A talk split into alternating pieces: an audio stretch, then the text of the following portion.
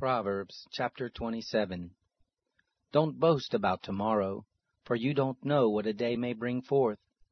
Let another man praise you, and not your own mouth, a stranger and not your own lips.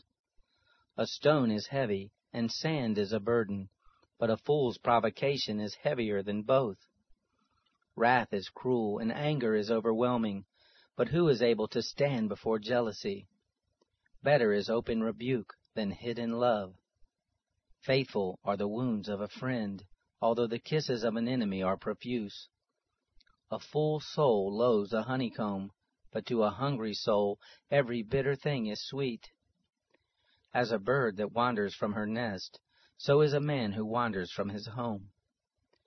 Perfume and incense bring joy to the heart, so does earnest counsel from a man's friend. Don't forsake your friend and your father's friend.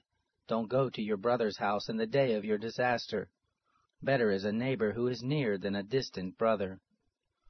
Be wise, my son, and bring joy to my heart. Then I can answer my tormentor.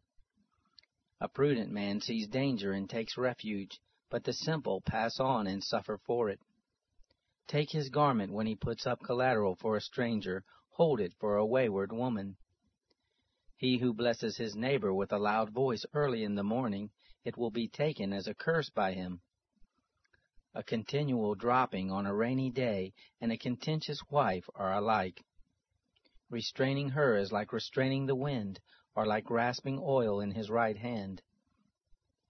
Iron sharpens iron, so a man sharpens his friend's countenance. Whoever tends the fig tree shall eat its fruit. He who looks after his master shall be honored. As water reflects a face, so a man's heart reflects the man.